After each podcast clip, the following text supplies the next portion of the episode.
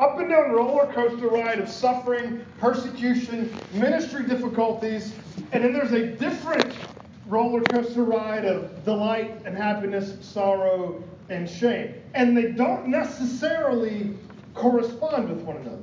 You ever felt like that in your life? Things things go poorly, you feel poorly. Things go well, you feel well, or sometimes things go well and you're discouraged anyway. Or sometimes things go very poorly, but for some reason this time you, you just found your strength in the Lord and there's joy in spite of it. And so we, we connect the two roller coasters all the time. Um, they don't always actually connect in our experience. And we see Paul do the same thing um, in his life. So we've already read several times in 2 Corinthians how when he was on his way to Corinth to deal with this problem, you remember he planted the church, then the church rebelled against him, and then he went back to fix everything. The church kicks him out. And so he's really disappointed. He's really at a low point, both spiritually, both practically, both in his ministry and his own validation. He just doesn't feel like things are going well. And then he gets persecution from the outside over his ministry. And he said he, he reached the point where he despaired of life itself. So he's at an incredibly low point, just probably weeks before writing this letter, or possibly days before writing this letter. And now he shares. And we're going to finally get to this final statements of Paul. So he's, he's talked to them. A lot of what he's talked about, other than that giving section, we spent three weeks on giving.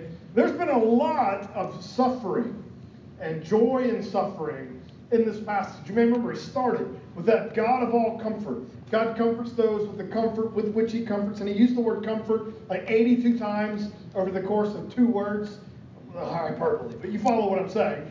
And he says he, he put us through all of that to show us that God is a God who raises the dead. And we fast forward a little bit, we get to chapter 3 and that, or chapter 4, that famous saying that we're jars of clay or earthen vessels, if you have an older translation. The whole concept of a clay jar is if you drop a clay jar, what will it do?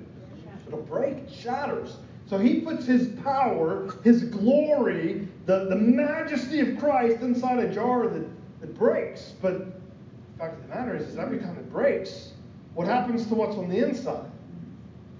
It spills out, and the glory of God is revealed. And he creates this metaphor. Now, anytime you get into a culture, anytime you get into a, a little subculture, like like I like the Marvel movies, or people who do Lord of the Rings, or whatever the thing is, or it could be a, a techie thing, it could be an, an industry. There's always a lingo. There's always patterns to the way you say something. And Paul creates one for Christianity that we use sometimes, and sometimes we don't. But the basic analogy for life is the crucifixion and resurrection of Christ. And so the crucifixion is life now, and that's embodied then in suffering and weakness and in shame. But all of that only to show that afterwards we raise from the dead in glory. We sow in weakness, we raise in power, and we get that beautiful expression that there's an eternal weight of glory that is coming. And Paul, I'm Paul, or Scott. Scott referenced earlier, I mean, he's kind of like Paul. He, he got this from Paul. So, I mean, that's awesome. But Scott referenced that one day we're going to see a glory that makes us look back on everything else and say, man, that was, was nothing. It was totally worth it. But the pattern is significant. This is the Christian pattern. We die with Christ. So the call to follow Christ is not a call to take up the resurrection and follow after me.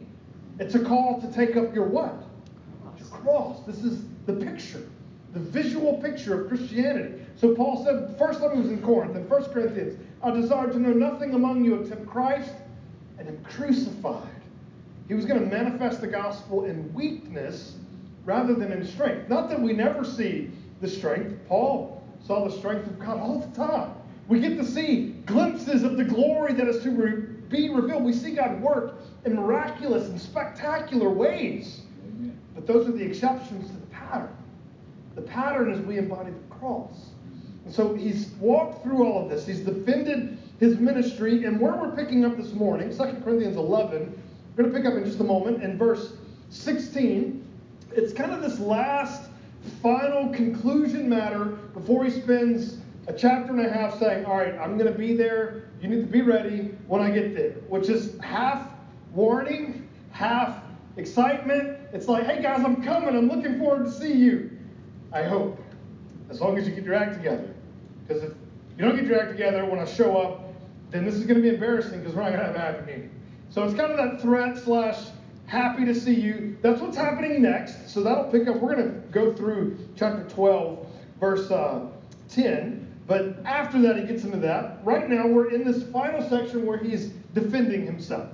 So he went through defending just the, the weakness as part of the gospel, but then he gets real particular when we started in chapter 10, and he's defending himself as an apostle. Then he compares himself to the false apostles, and he says, you know what, now, if we're going to brag, because the false apostles, they're, they're, bragging, right? They're saying, look at us. We're, he, Paul calls them super apostles. Now, we don't know if they came up with that term or Paul's just totally being sarcastic with them.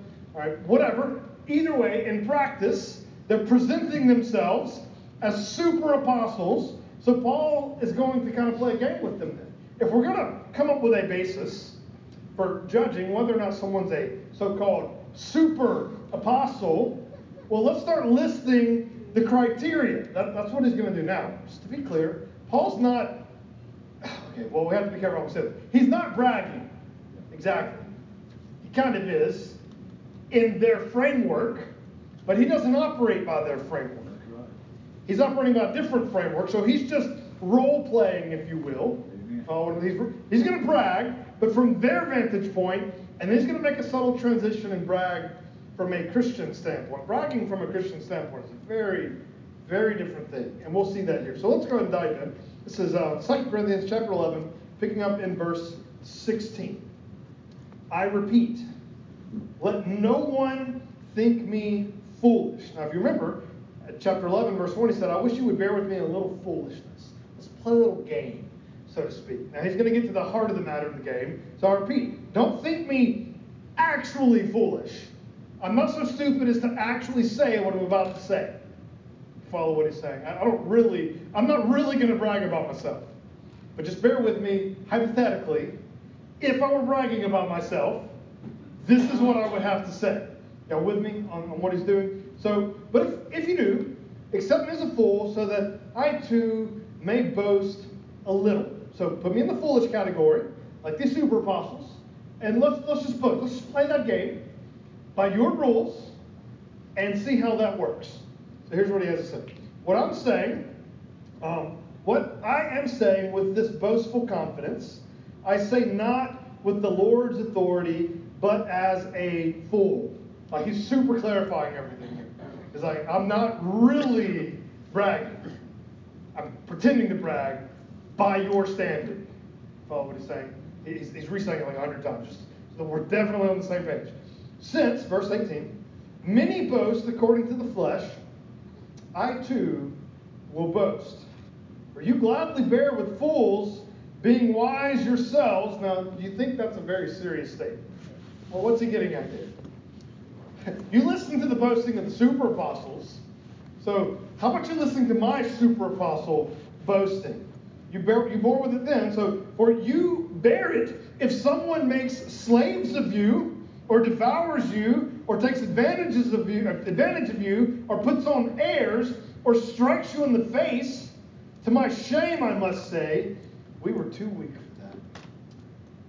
The super apostles have him on that front. He didn't do a good job taking advantage of them. All right, but he did do a good job on this other side. So, but whatever else anyone dares to boast of, so not this, you know, taking advantage of, you know, uh, televangelist, send me your money sort of preaching style. I didn't do well in that, sure. But on this other side, I did pretty well. Again, I'm speaking as a fool. I also dare to boast of that. So he's going to give a few examples. Verse 22. Are they Hebrews? So am I. Well, what is Paul? Nationality? He's he's Jewish, but we know more than that about Paul. He's not just Jewish, he's from a particular tribe. What tribe was that? It's from Benjamin, the tribe that stayed faithful to Judah, the king of Judah, to David, to his descendants, the only other tribe that stayed faithful to Judah's line of kings. He, he's a Hebrew of Hebrews, he calls himself. In another passage. So, so am I. Are they Israelites? So am I. Are they offspring of Abraham? So am I. There's nothing they can come up with that Paul can't, so I, so am I, too. Remember, he does this in Philippians. He talks about, what about being a Pharisee? How does he describe himself as a Pharisee? This is as good as I get. A Pharisee of Pharisees. According to the law, hear this, blameless. He can say that with a clear conscience. Can you say that with a clear conscience about any category of your life? Oh, I'm totally blameless in that category. And Paul's like, the law, it's a pretty big category. Blameless. Wow. This is Paul, so I am all of these things, but one more question, verse 23. Are they servants of Christ? I'm a better one. I'm a better servant Christ. Well, what's he mean? I'm talking like a madman with far greater labors, far more imprisonments, with countless beatings, often near death. Now, how's he describing his more servantishness to Christ? How is he more of a servant, a better servant to Christ? He suffered. It's his suffering. Mm-hmm. It's his pain. It's ultimately going to even be his anxiety and depression. All of those things make him a better servant of Christ because he's living before them Christ crucified. He's a perfect example of Christ in that regard because he's suffering and he's going to serve the ultimate witness. Now, the ultimate witness in Christian tradition is called what? Martyrdom. Exactly. In fact, the Greek word for witness is martyr. So the ultimate witness is to die. Think about that. We're saying the ultimate witness of a Christian is to die for your faith, to die like Christ. We've already got this built into our lingo, into our system. We just don't always plug into it. So he's now he's transitioned from bragging about his heritage, bragging about his righteousness. Now he's boasting in the Lord. And these are not the same. So far greater labors, far more imprisonments, countless beatings, often near death. Five times I received at the hands of the Jews the 40 lashes less one. I love the way they do the math there. So 40 lashes less one is how many? 39. 39, very good. It's a lot of lashes, just to be, be fair. That's a lot of lashes. So he's received that five times. I'm sure he's very particular to remember all five of them. It's a big deal. So he received that five times. Three times I was beaten with rods. Once I was stoned. Do you know anything about what it means to be stoned? I always envisioned as a child, this was like people grabbing little rocks from the side of the road and throwing them at somebody. And that sounds that sounds painful enough. That's not what stoning is. Stoning is where you pick up like heavy rocks and you don't throw them at the person, you throw them down because the person has been beat down to the ground and you smash their head in with the rocks. Now, Paul got stoned and they threw him outside of the city. Why do you think they threw his body outside of the city when they got done stoning him? There was no reason to expect him to be alive. That's this experience. So some speculate that he possibly even did die when that happened and God resuscitated him. We don't know. The story doesn't specifically say that that's what happened, but either way, you don't just get up and walk away from that. But Paul did. Three times I was shipwrecked. That doesn't even include the one that Acts spends all the time on later in Paul's life when he's on his way to Jerusalem.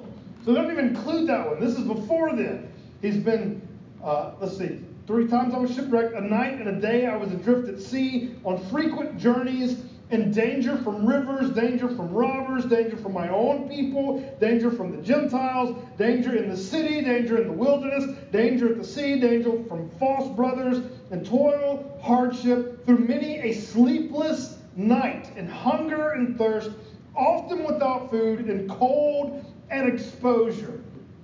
Well, it's like no matter where Paul goes, he goes to town, suffering. He goes hides in the wilderness, suffering. He can't even go to sleep at night and get rest, sleepless night. You kind of know this experience. Some of this is physical, some of this is opponents, some of this is circumstances, some of this is anxiety. Verse 28 says that explicitly. And apart from other things, there's the daily pressure on me of my anxiety for all the churches. Paul's genuinely concerned for the body of Christ. He wants to see unity in the body, he wants to see faithfulness in the body. Who is weak and I am not weak? Who has made the fall and I am not indignant? What's he saying there? There's an emotional connection to him and whatever's going on in the church that he is leading. He feels their pain, he feels their joy. It's an emotional roller coaster. Verse 30 If I must boast, I will boast of the things that show my weakness. See what he did? Am I Hebrew? Yes. Am I an Israelite? Yes. Am I a follower of Christ? Yes. So let's look at that follower of Christ. He didn't say how many sermons he preached. That is how many books of the Bible I've written. This is how many scripture verses I have memorized. That's not what he's quoting. What's he quoting here is his boast in the Lord. All the ways he has embodied the cross for the mission that he is on, including even the anxiety of the mission that it comes. All right, so let's fill in the first point. So our weakness reveals God's strength. This is not a new point as far as 2 Corinthians is concerned. He's been saying this since the first paragraph. Is that the suffering that Paul had was all designed to show that God raises the dead. Spiritually, in that particular context, is what he's talking about. But our weakness then shows God's strength. Just like when we were that earthen vessel, the jar of clay, and it breaks, God's strength is revealed. The fact that Paul gets up and keeps going day after day after day shows that this is not Paul working. This is God working in Paul. The strength of the Lord is clear and manifest in his life. So back to the famous passage in Philippians 4:13. I can do all things through Christ who gives me strength. The all things in that passage, you have to understand, is specifically suffering, is poverty, as we might say, cancer. We might add any sort of negative feeling in life, but it's also the reverse. It's also, I can do success. I can do the spotlight. I can do glory. I can do all of these things in ministry without losing who I am because Christ gives me strength from beginning to end. All of this weakness in particular. So if Paul's going to boast, he's not going to boast about the highlights. He's going to boast about the bottom.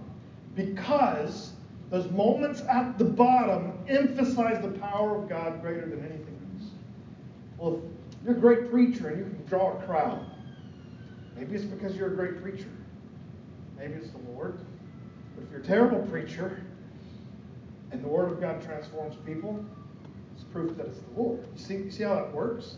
He's saying that his weakness further emphasizes that the success, that the strength, that the perseverance comes from the Lord. Let's keep going. So he's going to give us one more example. The God and Father of our Lord Jesus Christ. This is verse 31. Um, he who is blessed forever knows that I am not lying. He's calling God as his witness. I'm telling you the truth. At Damascus, the governor under King Aretas was guarding the city of Damascus in order to seize me, but I was let down in a basket through a window in the wall and escaped his hands. Now that sounds really exciting from our perspective. Paul sharing this story as a humiliation. He didn't win. He had to flee. It was so bad he had to flee in a basket and run out of town because he was going to lose. So he's sharing the story as an example weakness, as an example of suffering. He's still continuing one thought. So remember, chapter numbers, verse numbers, they are added later. Um, that's not Paul's original intention that this would be broke up into chapter 12 and then verse 1. That's just for the sake of us being able to find the same verse at the same time. So let's keep flowing with Paul's thought. He says, I must go on boasting, though there is nothing to be gained by it. Now, he's actually going to do what he said he wasn't going to do, basically. He's sharing the, the low points he's going to share one of the high points. It's a very interesting story. We wish we knew more details about it, but we don't. So there's nothing to be gained because if all he shares is the high point and people focus on that high point, it's going to mess up his whole ministry. But for the sake of example, high point. Says, I will go on to visions and revelations of the Lord. I know a man in Christ. Just to be completely clear, the man that he knows in Christ is himself. Talking third person. You ever try talking about yourself in third person? Does that ever feel weird? It does. Yeah, it felt weird here too. Okay, but he's doing it. So he says, I know a man in Christ who 14 years ago was caught up to the third heaven. Let's examine both phrases. 14 years ago. That predates Paul being called Paul. He's a Christian by that point, but he's still going by Saul. Before he goes into the apostolic role and that first missionary trip. Barnabas was in charge, and then Paul curses the dude with blindness, comes out on the other side as the apostle Paul, and then Barnabas kind of loses the spotlight. This is before even that took place. This is 14 years ago, probably in that season where he's spending time learning from the Lord directly. We don't know a lot about that, but he's like, so 14 years ago, I know a man who was caught up to the third heaven. Now, let's explain that third heaven real quick because that can mislead people if you're not familiar with the way they talked about the world. You can see this in Genesis chapter 1. You can see it throughout their explanations of the reality across the Old Testament. It's used explicitly here in this regard. The first heaven is where birds fly. It's the there's an expanse in the heavens. Heavens plural almost exclusively in the Old Testament. Many times in the New Testament, heavens is plural because they, from a visual standpoint, just had a lingo system that described three different heavens. The first heaven is where birds fly. You look up into the, we would call it what? Atmosphere, sky. Sky works too. The atmosphere of our planet is heaven number one.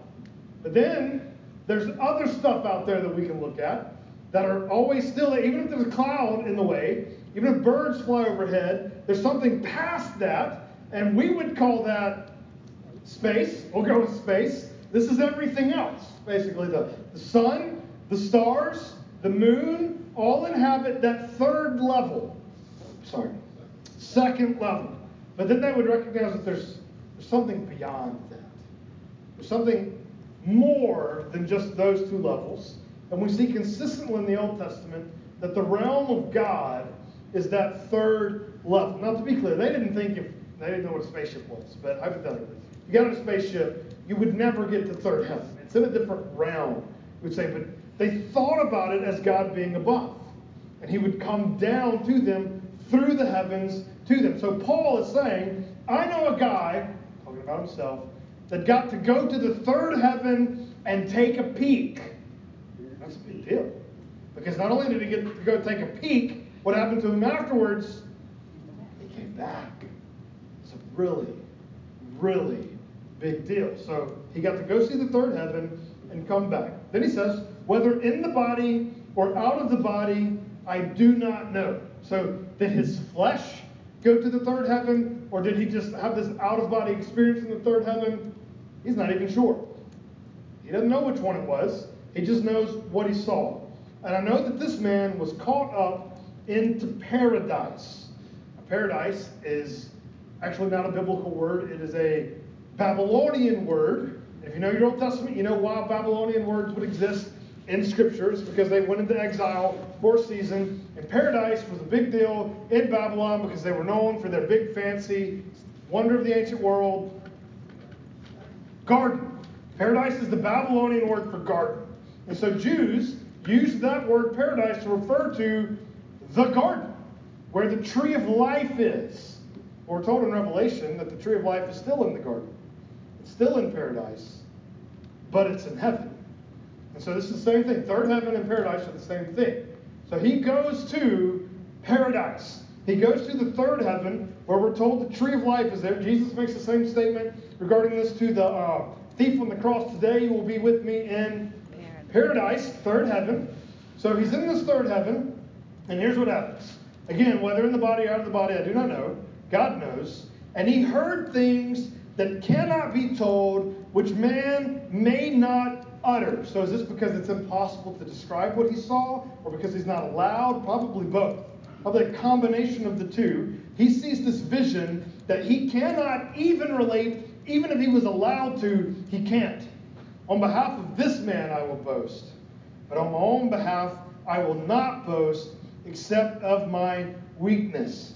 Though if I should wish to boast, I would not be a fool. In other words, if he boasted about this vision, it wouldn't be lying. He wouldn't be making something up. He wouldn't be stretching the truth. It'd be the very real concept that he had a very real revelation from God. It says, But I refrain from it, so that no one may think more of me than he sees me or hears from me. Paul was very worried that people would think too highly of him. Now, we have the exact opposite problem, do we not? We're very worried about how lowly someone thinks of us. And Paul was worried that people would think too highly. So, to prevent that from happening, we get this interesting section. Verse 7. So, to keep me from becoming conceited because of the surpassing greatness of the revelations, a thorn was given me in the flesh, a messenger of Satan to harass me, to keep me from becoming dece- uh, conceited. So the thorn is given to him, and we'll see clearly by God. It's a messenger of Satan coming to him by God's authority to keep him from being deceived. Now, there are four common options what scholars say this might be. And I would love to just sit here and unpack all the historical reasons why it, it's a certain one. But the fact of the matter is, is no matter which one I landed on, we could make a good case for any of the four. So it's four most common. I've actually heard several others, but they're not, real common. One is just that this is a physical ailment of some kind. There's something going on um, in his life. Maybe he's got bad eyesight. There's pretty good arguments for that. Maybe it's some other sort of physical condition going on. He does. It is literally a thorn in the flesh.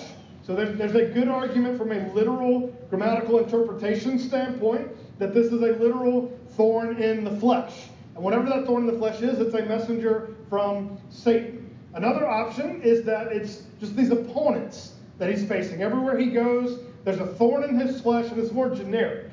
It's just the idea that there's always an antagonist anywhere he goes. He shows up somewhere, there's Judaizers. He shows up over here, there's people preaching a, a deistic gospel. Or over here, they're preaching a Gnostic gospel. He goes somewhere, and it's like he just knows guaranteed he's going to have a thorn in the flesh in any of those scenarios. A third option is depression. That he has physical, mental, literal anxiety and depression over what's going on in the churches. And just using modern techniques, we could probably diagnose Paul with this based on his confessions in Scripture, the way he feels, the anxiety that he has. That expression, we despaired of life itself. He has daily pressure over everything that's happening in the churches. Pressure is a very common term to describe that feeling of anxiety. And a fourth option is that it's a basically, if you think of having a guardian angel, this is the reverse. This is having like a damaging demon. Guardian angel versus a damaging demon. So I think the John MacArthur Bible takes the fourth option. I think that's the least likely of them, but I'll, I'll concede it's it's believable. I think it's probably the physical or the, the emotional depression. But point being, this is significant. Any of the four makes sense. Any of the four work theologically. So here's this. God gave one of those four options to Paul on purpose, for his good, for his own glory. He either gave him depression on purpose, he gave him opponents on purpose, gave him a demonic spirit to torment him on purpose, or that a physical illness gave him a physical illness on purpose. One of these scenarios, God has purposefully put in Paul's life for the sake of controlling his behavior, for the sake of directing the attitude of his heart. But keep going. What's he say about this? Verse 8 Three times I pleaded with the Lord about this, that it should leave me. Three times. Probably clearly a parallel to Jesus in the garden, praying the three different times. But here he's prayed three specific times. And I feel like only three? You know, you've got this thing. Why not? Because I think it's very clear. He stopped. Because after the third time, he got an answer. But he said to me, verse 9, My grace is sufficient for you for my power is made perfect in weakness. So God gave Paul a very direct answer to this prayer. It wasn't later, it wasn't not yet, it was no. I'm not removing this thorn in the flesh. Well, who put it there? God put it there. He gave Paul a thorn in the flesh, so that he better embody the cross everywhere he went, because his power was made perfect in weakness. So, let's fill in our next blank. So, our weakness makes us rely on God for strength. Our weakness makes us rely on God for strength. So, hear what Paul's saying. He had reason to boast, legitimate reason to boast. He could go around saying, Look at me. I went to heaven. I'm going to write a best selling book about it and make a lot of money. Okay, sorry, that was too low. He's not going to make a big deal about that because that would make people elevate him in the wrong way.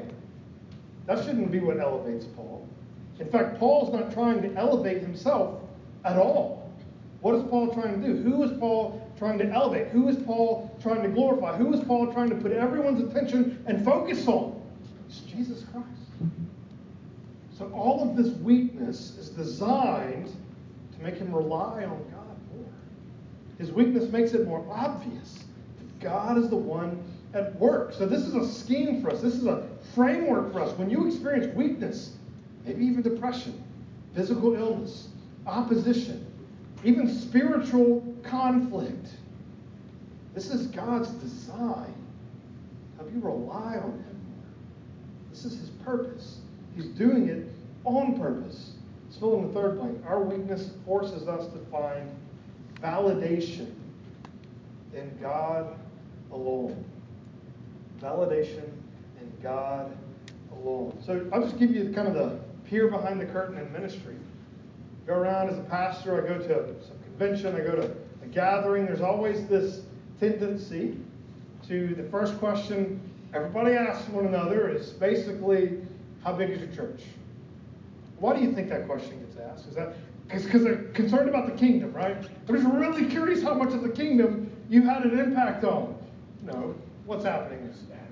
It's status. It's measuring stick. What's the budget there? How many baptisms do you have? How many small groups you got? How new is your building? How many seats will it hold? You're in the book yet? You know, all these sorts of things. What how many degrees do you have?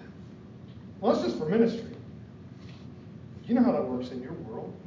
Whatever piece of culture you're in, something validates you where you are. I know for a long time I just knew when I turned 30 in ministry, I would have validation. Turns out it took losing my hair. That's what did. Okay, because I just like nobody trusts the young kid that's trying to do something. All right, we're looking for validation somewhere. So Paul's saying God removed all his validation. Paul couldn't say, man, look, everywhere I go, God just blesses me with resources and money and success. He can't validate himself that way. He can't validate himself with external circumstances. In fact, oftentimes Paul goes somewhere and is made to look the fool. He looks like a fool wherever he goes. He's preaching a gospel that, from a standpoint of the Jews, is offensive, and from the standpoint of the Greeks, is stupid. You believe God raised someone from the dead and we should follow him? That's kind of batty. Paul says, but I'll be a fool. I'll be a fool for Christ. Because who validates Paul? God does. Who validates you? We have a tendency, this is confession on my part, we all have a tendency to find validation in some external work, in some mark of righteousness, in some form of achievement, in some form of success. The only validation we need is from Christ. We have been justified in his sight by the blood of Christ upon our faith in him. We are declared his children, his sons and daughters. Behold, what manner of love the Father has bestowed upon us, that we may be called children of God. This is where our validation comes from. This is where Paul's validation came from. But see how he closes this out. So, therefore, this is partway through 9. Let's just reread 9. But he said to me, My grace is sufficient to you, for my power is made perfect in weakness. Therefore, I will boast all the more gladly of my weakness, so that the power of Christ may rest upon me. For the sake of Christ, then, I am, I am content with weakness insults, hardships, persecutions, and calamities. For when I am weak, then I am strong. I want to harp on the one word there in verse 9. He boasts all the more gladly. God's glory in our weakness, the last points in the outline. God's glory in our weakness is the basis for our Christian joy. See what Paul's saying. See how this works. We talked about that roller coaster ride. Now, emotional and literal, circumstantial roller coasters might not be in sync. Because the only real variable for Paul is the joy is not coming from the circumstances. It's not coming from the negative circumstances. It's not coming from the positive circumstances. It's coming from one source and one source alone. The glory of God being revealed. Have you ever seen someone you're connected to, a family member, perhaps a child is one of the best illustrations. They do something successful. They do something, they play a sport well, they write a poem well, they accomplish some task well in a way that surprised you. What emotion wells up in you immediately? It's, it's a joyful. It's, it's a, we call it pride sometimes, but it's a, it's a positive form of pride. It's not an arrogant pride. It's a it's a wow.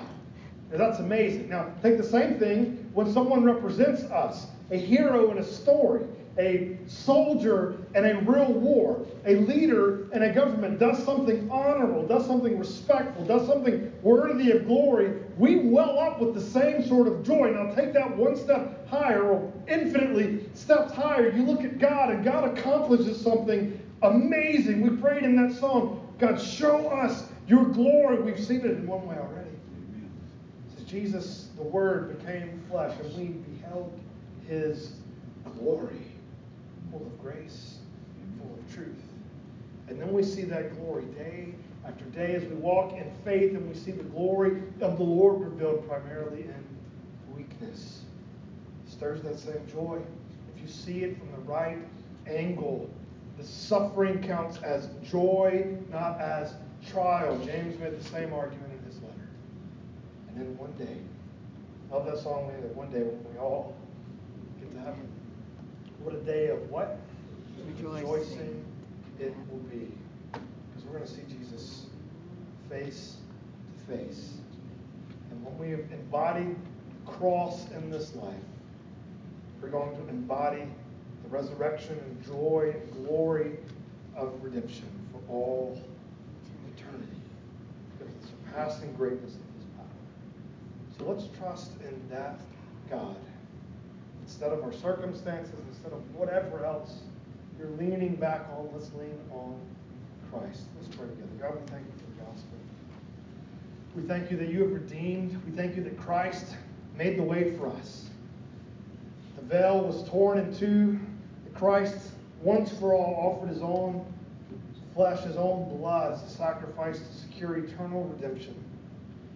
And that by our faith in the blood of Christ, by our faith in Jesus, we are made whole.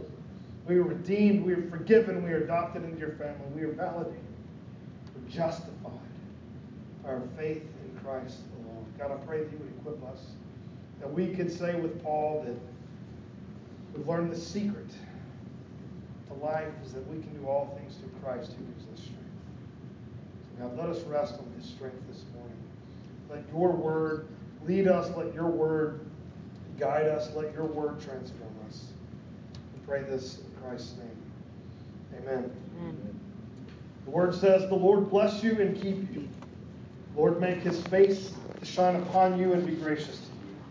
The Lord lift up his countenance upon you and give you peace. Have a great afternoon.